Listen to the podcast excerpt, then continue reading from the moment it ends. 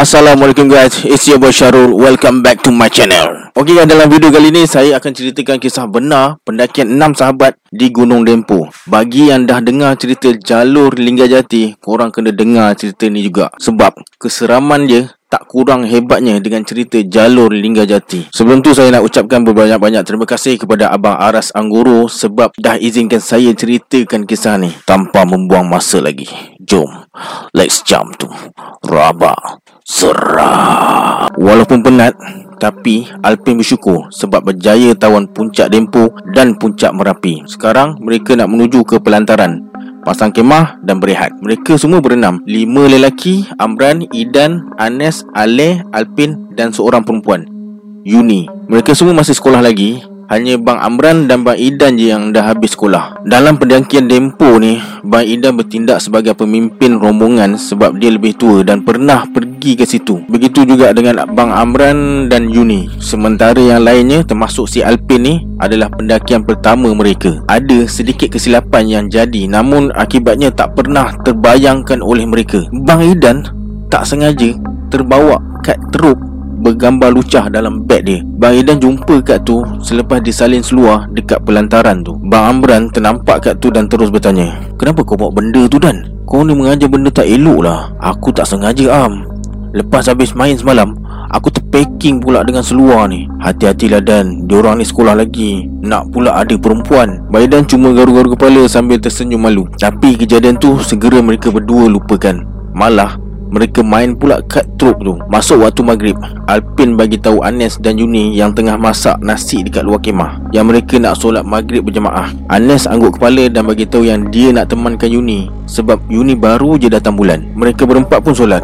Untuk pengetahuan korang Yuni dan Anes ni bukan beragama Islam. Selesai solat Nasi pun siap masak. Tapi baru je diorang nak makan Tiba-tiba hujan gerimis turun dengan angin yang kencang Disusuli dengan ribut. Mereka semua cepat-cepat masuk kemah. Dah tak terfikir pasal lapar dah. Kemah bergoyang-goyang Pancang kemah sampai tercabut.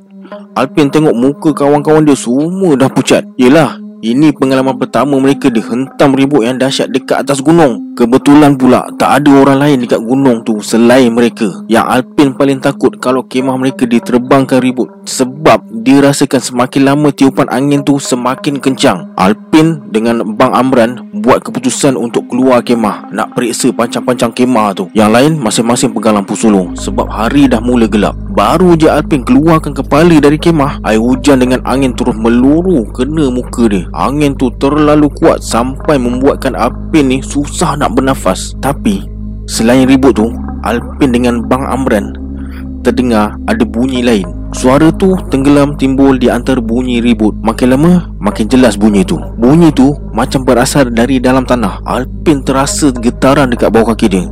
Zzz. Kemudian Alpin ternampak sesuatu yang paling mengerikan yang pernah dilihat. Bang Amran sampai terbeliak biji mata Macam tak percaya apa yang dia nampak. Kaki mereka berdua seakan-akan terpaku dekat tanah Tak mampu digerakkan. Bila dia sedar bahaya tu semakin mendekat Alpin terus menjerit Aibah! Lari! Lari! Lari! Mendengar jeritan Alpin tu Kawan-kawan dia yang lain terus keluar kemah Mereka semua melihat pemandangan paling mengerikan Yang pernah mereka lihat Dari puncak Merapi Aibah turun bergulung-gulung ke arah mereka Tak fikir panjang mereka semua terus lari lintang pukang ke arah tempat yang lebih tinggi Yuni sampai terjatuh-jatuh Disebabkan panik Betul Mike tak? Hmm. Nasib baik mereka sempat sampai di tempat yang selamat. Dengan mati kepala mereka sendiri Mereka menyaksikan Aibah tu menerjah kemah mereka Dan hilang di bawah aliran banjir tu Yuni terjatuh kemudian menangis. Kawan-kawan yang lain nampak sangat terkejut Tangan Apin sampai menggeletar Getar Mereka semua hampir mati tadi. Alpin tak sangka Air dekat kawah puncak Merapi Boleh naik dan menjadi air bah Terlambat sikit je Kalau tak Mereka semua dah hanyut. Nasib baik tak ada orang lain Dekat pelantaran tu. Oh ya pelantaran tu tempat camping lah. Tempat mendatar je. Lupa nak bagi tahu tadi. Kita sambung. Malam semakin gelap.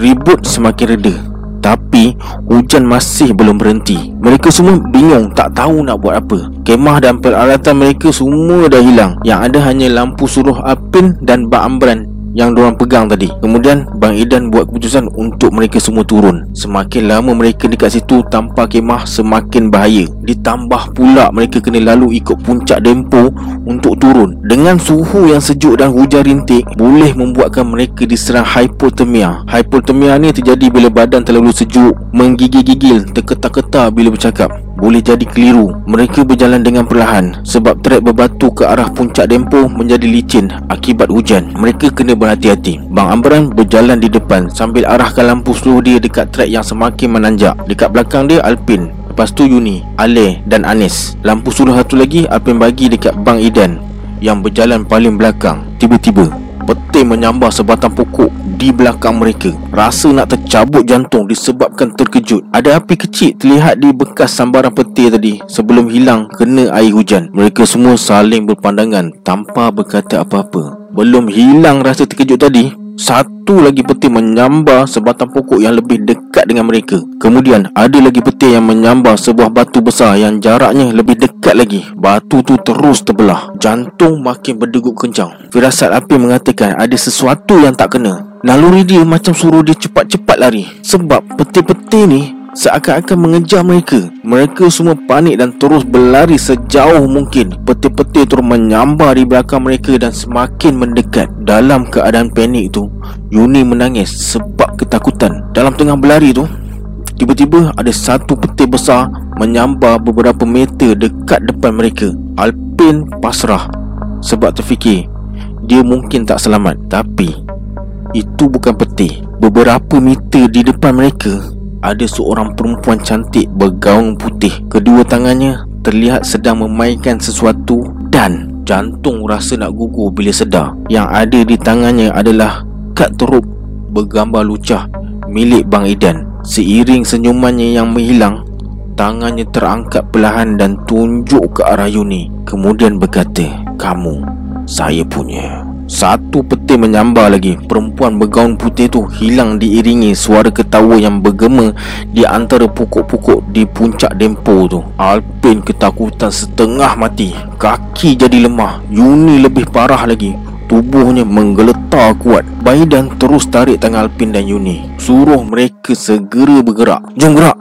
Ada yang tak kena ni. Penghuni di sini marah dekat kita. Mereka bergerak menuruni trek puncak dempo Walaupun hati nak tinggalkan tempat tu secepat mungkin Tapi keadaan tak mengizinkan. Keadaan malam yang gelap gelita ditambah pula trek berbatu yang licin Dan sumber cahaya yang hanya ada di depan dan di belakang Malah membuatkan mereka lebih lambat lagi dari sebelumnya. Setiap kali Alpin dengar gema suara ketawa di sebalik pokok-pokok Dia rasa nak lari je.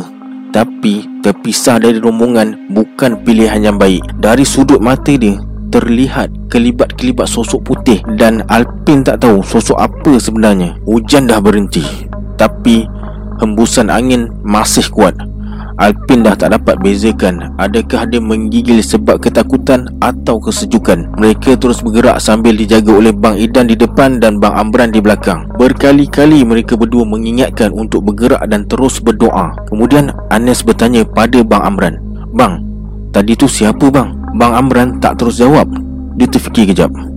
Lepas tu dia jawab Putri Dempo Mereka teruskan perjalanan turun dengan perlahan. Alpin rasa tak sedap hati Sebab seakan-akan ada banyak mata yang sedang mengawasi mereka. Kadang-kadang dia terkejut melihat cahaya lampu suluh Yang diarahkan ke tanah dari belakang dia. Padahal tu cahaya lampu suluh Bang Amran. Nafas mereka terdengar kuat Otot betis dan peha Alpin mula terasa kaku. Tapi setiap kali nak berehat Bunyi gema ketawa terdengar dari kegelapan hutan tu. Suara tu seakan-akan ketawakan mereka yang ketakutan. Dan Bang Idan terus menerus suruh mereka bergerak dengan lebih cepat lagi. Alpin tahu kenapa Bang Idan risau sangat. Sebab gunung Dempo ni bukan gunung sebarangan banyak kejadian yang terjadi dekat gunung ni. Orang hilang dan meninggal dah biasa didengar. Disebabkan itulah Alpin terus paksa diri untuk berjalan Walaupun dah terlampau letih. Setelah beberapa lama berjalan Mereka ubah posisi. Bang Amran yang tadinya di belakang Sekarang duduk di depan. Bang Idan pula jalan di belakang Dari belakang, Baidan sentiasa ingatkan untuk jalan dan jangan putus berdoa. Disebabkan Yuni dan Anes ni berlainan agama, Bang Idan suruh mereka berdoa mengikut keyakinan mereka masing-masing. Alpin lega sebab mereka dah keluar dari hutan can tinggi. Pokok-pokok can tinggi dengan cabangnya yang kurus seperti jari-jari mayat membuatkan dia rasa gelisah. Mereka mula masuk hutan yang di sepanjang treknya penuh dengan pokok-pokok besar yang rapat-rapat. Di belakang pokok-pokok tu, kabus bergerak perlahan. Kemudian terdengar Bang Idan bersuara Pin, fokus ke depan. Jangan tengok kiri kanan. Trek mula makin menurun dan curam. Ditambah pula dengan pencahayaan yang kurang. Alpin jadi ragu-ragu untuk melangkah Dan kena minta disuluh terlebih dahulu. Tiba-tiba bulu roma dia meremang. Dari sudut mata dia Dia ternampak ada sesuatu melintas. Tapi Alpin paksa terus fokus ke depan. Tanpa sengaja Alpin toleh ke sebelah kanan dia terpandang dua ekor kunang-kunang yang terbang kira-kira satu meter dari dia. Dia terpaku tengok kunang-kunang tu. Semakin lama, cahaya kunang-kunang tu semakin membesar. Tiba-tiba, pak! Alpin terkejut. Dia sedar, tu bukanlah kunang-kunang. Tapi sepasang mata berwarna merah menyala. Mata tu menatap ke arahnya tanpa berkedip. Dari matanya terlihat sadis dan menampakkan ketidaksukaannya Secara perlahan Wajahnya terlihat. Lalu rambutnya Hingga akhirnya terlihat seluruh badannya. Seorang lelaki. Rambutnya panjang dan kusut masai. Alpin tak mampu bergerak. Leher jadi kaku. Bahkan nak keluarkan suara pun dia tak mampu. Tiba-tiba jantung dia rasa nak tercabut. Bila muka makhluk tu dengan secepat kilat Dah ada sejengkal dari muka dia. Wajahnya berubah jadi busuk Dengan ulat-ulat yang keluar masuk dari mata Hidung dan kulit pipi. Bau bangkai yang sangat busuk membuatkan Alpin nak termuntah. Mata Alpin terbeliak dan dia terus menjerit sekuat hati. Wajah busuk tu terus mendekat. Jeritan Alpin semakin menjadi-jadi bila dia tengok Kulit dan daging yang busuk di pipinya jatuh ke tanah. Tiba-tiba Pam! Alpin yang tengah duduk sambil tutup muka Kena tampar dengan Bang Idan Kawan-kawan yang lain semua keliling dia. Alpin tercari-cari makhluk tadi. Kemudian Bang Idan pegang muka dia sambil berkata Pin, sedar Pin Bang Idan tampar muka dia lagi sekali Sebab dia masih terjerit-jerit ketakutan Kali ni baru dia sedar dan terus bagi tahu Apa yang dia nampak tadi pada Bang Idan Tapi yang keluar dari mulut dia Bang Idan tak faham. Macam menggumam Menggomel-gomel Baidan suruh Alpin beristighfar. Lepas Alpin beristighfar Barulah dia semakin tenang. Baidan mengusap-usap belakang Alpin dengan perlahan Dan suruh mereka semua berehat sekejap. Alpin yang rasa nak termuntah Sebab cium bau busuk tadi Akhirnya terus termuntah-muntah. Bang Amran mengurut-urut belakang leher Sambil Alpin terus termuntah-muntah. Tak lama lepas tu Bang Idan bersuara Kan abang dah cakap Jangan tengok kiri kanan. Fokus ke depan je. Saya tak tulis bang. Kepala saya macam tulis sendiri Ah, udahlah. Istighfar je. Apa yang kau nampak jangan diceritakan. Belum lagi hilang rasa takut, Baidan bagi syarat supaya mereka mula bergerak. Alpin yang masih lemah dipapah oleh Ale dan Anis. Sebelum bergerak, Bang Idan mengingatkan mereka semua supaya fokus ke depan je dan kalau ternampak apa-apa, diam je. Baru je mereka nak bergerak, Alpin ternampak ada sesuatu terbang melintas dekat depan mereka. Dia nampak dekat atas ada beberapa sosok kuntilanak terbang dari pokok ke pokok. Kuntilanak tu menyeringai sambil ketawa. Cepat-cepat Alpin alihkan pandangan dia ke tanah. Ali yang sedang papah Alpin pun tersentak sebab dia ternampak sosok yang besar bermata merah.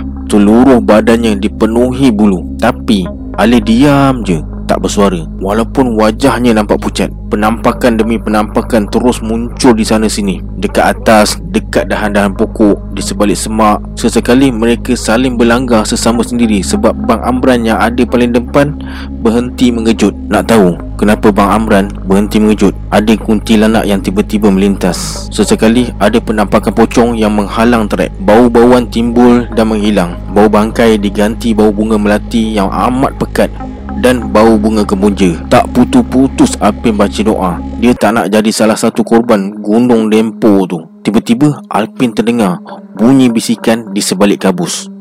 Semakin lama bunyi tu semakin jelas. Ada suara orang bercakap-cakap Bunyi muzik Bunyi orang menyapu Bunyi ngeraman harimau dan banyak lagi. Bunyi tu datang dari segala arah tapi ada satu suara yang membuatkan Alpin menggigil. Suara tu sayup-sayup je terdengar. Namun suara tu tak berhenti memanggil-manggil. Alpin Alpin Alpin. Alpin cuba endahkan suara tu. Tapi suara bergema tu seakan-akan dekat di telinga dia. Alpin tengok kawan-kawan dia yang lain tutup telinga juga. Dia yakin mereka semua pun terdengar apa yang dia dengar. Alpin toleh ke belakang.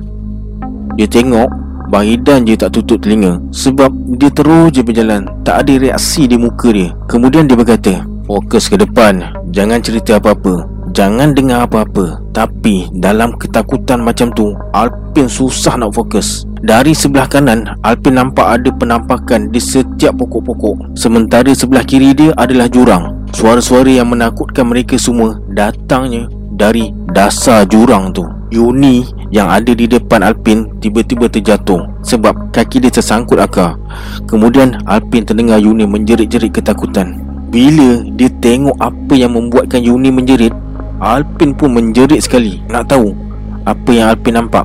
Itu bukan akar, tapi tangan. Bang Amran cepat-cepat tarik tangan Yuni dan paksa dia bergerak. Tak lama lepas tu, Alpin terdengar pula Ale dan Anes yang menjerit ketakutan dekat belakang dia. Alpin tak berani nak toleh belakang. Dia terus je berjalan sambil fokus ke tanah. Tiba-tiba ada kepala berguling dekat depan dia. Dan dia tak sengaja tertendang kepala tu. Alpin terus menjerit semahu-mahunya Dalam perjalanan tu Sesekali Alpin terdengar jeritan dari kawan-kawan dia yang lain. Entah apa yang mereka alami Alpin tak nak tahu. Penghuni Gunung Dempo ni seakan-akan berkumpul dan bersilih ganti ganggu mereka. Nampak macam mereka tak akan biarkan Alpin dengan kawan-kawan dia tenang walaupun sekejap. Belum jauh berjalan Giliran Alpin pula yang menjerit Sebab ada tangan yang pegang dia dari balik dahan pokok Yang menjuntai ke trek Dengan cepat dia melepaskan diri sambil menjerit dan beristighfar. Tapi kawan-kawan dia yang lain buat tak peduli je bila dengar Alpin menjerit. Alpin terfikir mungkin kawan-kawan dia pun kena ganggu juga. Alpin teruskan perjalanan Tiba-tiba sepasang tangan besar dan hitam mencengkam kaki dia. Alpin menjerit-jerit Tapi semakin kuat dia menjerit Semakin kuat cengkaman tu. Bang Idan lari ke arah Alpin dan terus peluk dia. Bang Idan suruh Alpin tenang dan beristighfar Tapi cengkaman di kaki Alpin tak juga hilang Malah lebih kuat lagi. Kemudian Alpin berkata Ada tangan bang dekat kaki saya. Kaki saya dipegang bang Lepas tu Bang Idan dan dua orang kawan dia yang lain Berusaha lepaskan kaki Alpin. Bila Alpin tengok ke bawah balik Dia macam tak percaya. Yang tadinya dia nampak ada sepasang tangan Dah bertukar jadi akar yang membelit kaki dia. Anis tanya Macam mana kaki kau boleh termasuk dalam akar macam ni? Anis rasa hairan Sebab kaki Alpin tersepit di antara dua akar Yang saling mengait. Akhirnya setelah lama berusaha Berjaya juga mereka melepaskan kaki Alpin dari cengkaman akar hitam tu. Setelah kaki Alpin lepas Terdengar suara ketawa bergema di merata tempat. Mereka saling berpandangan Dengan wajah yang panik. Alpin sangat berterima kasih pada kawan-kawan dia Sebab dia takut mereka putus asa Kalau gagal lepaskan kaki dia tadi Dan tinggalkan dia sendirian. Tapi belum jauh mereka berjalan Tiba-tiba Yuni menjerit Suruh mereka meniarap. Tiarap! Mereka semua serentak menjatuhkan diri ke tanah. Hembusan angin yang kuat lalu dekat atas badan mereka. Zuf! Tapi Alpin tak nampak apa-apa pun. Yuni terus berkata Ada makhluk hitam tadi Dayun Diam dulu. Jangan cerita. Makhluk Makhluk tu sasarkan Bang Amran. Pucat terus muka Bang Amran Bila dengar nama dia disebut. Terus Bang Amran tanya Kenapa kau cakap macam tu Yun? Makhluk tu sejak dari tadi kau kita bang. Matanya selalu menatap Bang Amran Dia sasarkan Abang Amran. Mereka semua menatap Bang Amran. Kemudian saling berpandangan satu sama lain. Apa yang dikatakan Yuni tadi Membuatkan jantung Alpin semakin berdegup kencang. Tup mereka merasakan penghuni dempo bukan cuma berniat mengganggu mereka Tapi berniat mencederakan mereka. Yuni berkata lagi Makhluk tu juga yang tadi tarik kaki Alpin. Aku nampak dia bersembunyi di sebalik pokok. Memang bukan akal kan Yun? Aku pun nampak ada tangan hitam yang tarik kaki aku tadi. Tadi aku nak bagi tahu tapi dah terlambat. Mendengar perbualan Alpin dengan Yuni Yang lain terus beristighfar. Bang Idan terus berkata Sudah-sudah Jangan difikirkan. Kita teruskan perjalanan Dan fokus. Jangan sampai terpisah. Kita kena cepat. Kita pasti selamat. Percayalah pada Tuhan. Mereka tarik nafas panjang Dan mulakan perjalanan. Sambil berjalan tu Alpin bertanya lagi pada Yuni. Yun, betul ke kau nampak apa yang tarik kaki aku tadi? Aku tak tipu Yun. Tadi tu memang betul tangan Bukan akar. Ya, makhluk tu tadi Pin. Aku nampak. Aku nak bagi tahu Tapi dah terlambat. Ali yang berjalan di belakang Alpin Terus berkata Kalau aku tak nampak tangan Pin Tapi aku nampak Dekat atas pokok Ada monyet yang sangat besar. Matanya merah. Dia ikut je kita. Tapi Aku tak berani nak cakap Pin. Takut Korang kata aku berhalusinasi pula Tiba-tiba Dari belakang Bang Ida menjerit Cukup! Tak payah nak cerita bukan-bukan. Sekarang fokus berjalan. Biar cepat sampai. Berdoa Bukan cerita. Mereka bertiga terus terdiam Dan kembali berjalan. Serentak dengan tu Suara-suara gaib muncul kembali. Di sebalik semak Jelas kedengaran bunyi langkah kaki. Ketawa Tangisan Namun yang paling mengerikan adalah suara-suara dari jurang yang memanggil setiap nama mereka berulang-ulang kali. Kemudian Bang Idan bersuara. Fokus yang dipanggil namanya jangan toleh. Mereka terus berjalan tanpa pedulikan suara-suara tu. Lama kelamaan suara tu hilang. Baik dari hutan atau dari jurang di sebelah kiri mereka. Dan segala penampakan pun tiba-tiba hilang juga. Hampir setengah jam mereka berjalan dengan tenang je tanpa ada gangguan. Tiba-tiba Anes yang ada belakang Alpin menjerit-jerit. Matanya terbeliak pandang sesuatu dekat depan. Dengan segera Bang Idan peluk dan dudukkan Anes Yang terus menerus menunjuk ke arah sesuatu yang mereka tak nampak. Kemudian Bang Idan bersuara Tenang Nes, tenang. Berdoa ke ikut keyakinan kau. Kenapa Nes? Jangan jalan bang. Jangan jalan. Dekat depan ada harimau bang. Sepasang harimau. Mereka semua pandang ke arah yang ditunjukkan oleh Anes tapi tak ada apa-apa pun. Aneh je yang boleh nampak harimau tu. Di sebelah Anes Yuni mula menangis. Sambil berdoa Anes masih terpaku pandang lurus ke depan. Bang Idan suruh Anes teruskan perjalanan. Tapi Anes tak nak. Jangan bang. Jangan. Harimau bang. Tak lama lepas tu Segala penampakan dan suara ketawa Muncul lagi Seakan-akan mengejek mereka semua. Suara panggilan dari jurang Terus memanggil-manggil Anes Anes Anes Jangan toleh Anes Bang Idan berkata sambil halang pandangan Anes ke arah jurang. Anes terus pandang ke depan. Sambil menangis dia berkata Harimau bang. Harimau. Setelah beberapa saat Anes dan Yuni kembali tenang. Nafas Anes mulai teratur Dan ketika Bang Aidan ajak untuk bergerak Anes ikut. Mungkin sepasang harimau yang Anes nampak tu Dah pergi. Kemudian Bang Idan berkata Rapatkan jarak. Jangan terlalu jauh. Bang Amran yang paling depan mula berjalan. Diikuti Juni, Alpin, Ale, Anes dan Bang Idan. Mereka berjalan dengan lebih rapat lagi. Lalu Tiba-tiba mereka semua berlanggar sesama sendiri. Rupanya Bang Amran berhenti mengejut. Dia nampak macam tertarik dengan sehelai daun keladi hutan Yang bergerak-gerak sendiri. Bang Amran suluh je daun keladi hutan tu. Kemudian Bang Idan bersuara Am, kenapa berhenti? Kenapa kau suluh daun keladi tu? Biarkan Am. Kalau nak berehat, tutup lampu suluh. Jimat bateri Am. Tapi Bang Amran tak peduli dengan kata-kata Baidan Dia terus je suluh daun keladi hutan tu Yang lain dah saling berpandangan. Tak tahu nak buat apa. Lalu perlahan-lahan Bang Amran berpusing ke arah mereka. Dia tersenyum sambil menatap mereka satu persatu. Kemudian terus kata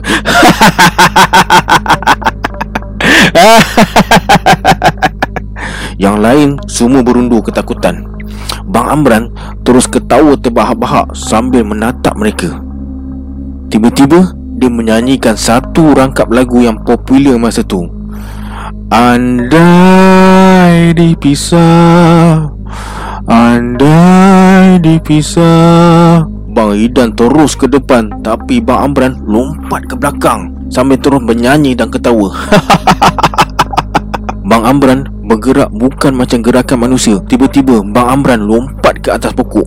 Dengan cepat Bang Idan tarik dan tenangkan dia. Akhirnya Bang Amran mula tenang. Yang lain bantu untuk pegang badan dia. Risau kalau Bang Amran lompat ke jurang di sebelah kiri mereka. Walaupun dah tak bergerak, tapi Bang Amran tak berhenti-henti ketawa dan menyanyi sambil pandang ke arah mereka semua. Sesekali dia bercakap dalam bahasa Jawa dan ada di lain waktu dia menangis macam perempuan. Bang Idan kemudiannya suruh mereka semua berdoa. Tak ada seorang pun dari mereka yang tahu cara menghadapi orang yang kerasukan. Yang boleh Alpin buat hanya beristighfar tanpa henti. Anes dan Yuni pun berdoa memohon pertolongan pada Tuhan mereka. Dan seperti sebelumnya, setiap kali ada kejadian, di sekeliling mereka riuh dengan berbagai-bagai suara dan ketawa seakan-akan mengejek mereka. Alpin sempat melihat sekilas pokok besar dekat belakang mereka. Tapi, dia terus alihkan muka. Sebab dekat situ banyak kuntilanak, pocong dan genderowo berkumpul. Bang Idan sedar mereka tak boleh lama-lama dekat tempat tu. Terus dia pegang Bang Amran dan mula berjalan. Lampu suluh dia bagi dekat Anes yang terpaksa berjalan paling belakang. Beberapa kali Bang Amran tersedar dan bertanya pada Bang Indan. Hah?